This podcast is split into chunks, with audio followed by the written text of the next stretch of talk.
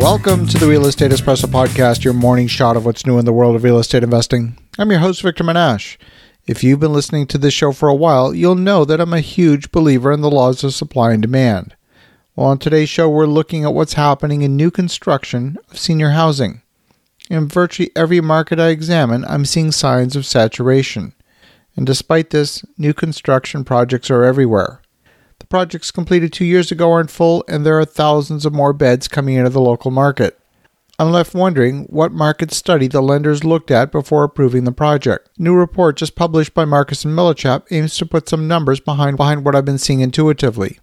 Units under construction today represent approximately 10% of existing inventory, limiting the potential for a rapid turnaround in operational efficiencies anytime soon. In the most saturated markets, new units represent more than 13% of the existing inventory. Well, frankly, this boggles the mind. I'm, I'm asking myself how any self respecting lender would finance a new project with market numbers clearly showing oversupply. I've been having direct conversations with senior living operators over the last several weeks to try and understand the dynamics of the market. My take is that operators are vying for market share, and they're willing to take a hit on operations in the short term in order to be positioned to win the war when the largest wave of baby boomers hit assisted living. The size of the market is expected to nearly double over the next decade. Back in 2012, senior citizens made up 12.8% of the total population, and by 2028, they're expected to represent over 20% of the population. Cap rates have started to compress. Assisted living projects are highly sought after, which has narrowed the average cap rate relative to independent living levels. Overall, the cap rate for independent living is in the mid 5 to 6% area.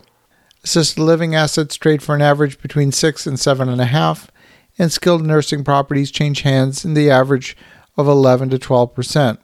And that's, of course, based on quality and location. Then along comes COVID 19. And the truth is that 93% of assisted living facilities have evaded COVID 19 so far. The care facilities most impacted by the pandemic are those long term care facilities and skilled nursing facilities.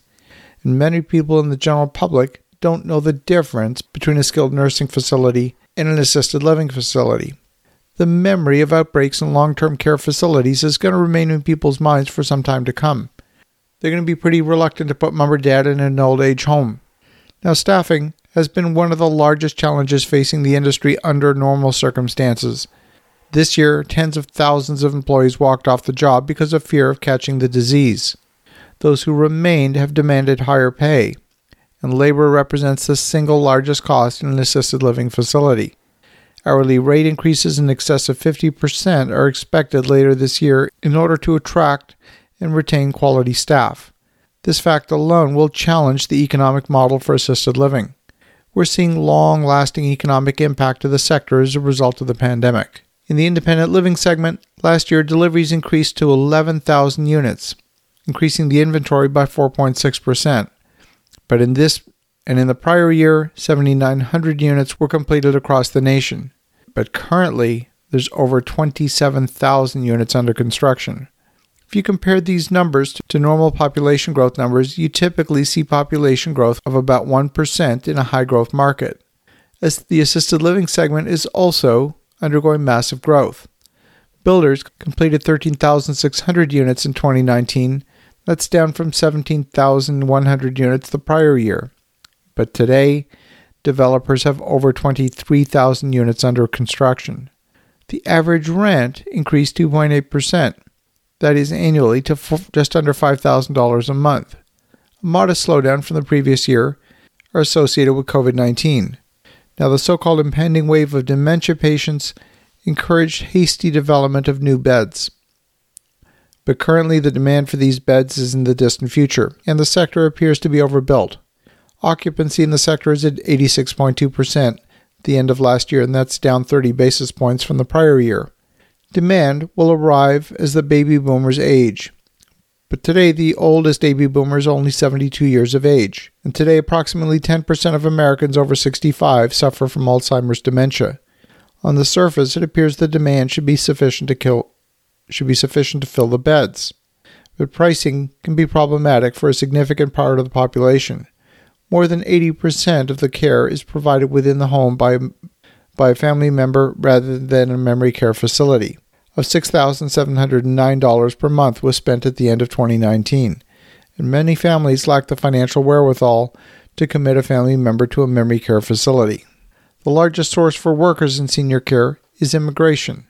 This kind of work is the type of work that immigrants are more willing to do than multi generational North Americans. Large players have emphasized continuing care re- retirement communities, and in these facilities, you might start out at independent living and transition to assisted living and eventually to skilled nursing as the needs increase with either age or illness. The problem with the Marcus and Millichap report, in my mind, is that the analysis isn't segmented enough. Some of the products in the market are designed to differentiate. Analysis of a differentiated offering would bring would bring more insight into the market. Well, hopefully, this session demystifies some of the numbers in assisted living, long term care, and skilled nursing. As you think about that, have an awesome rest of your day. Go make some great things happen. We'll talk to you again tomorrow.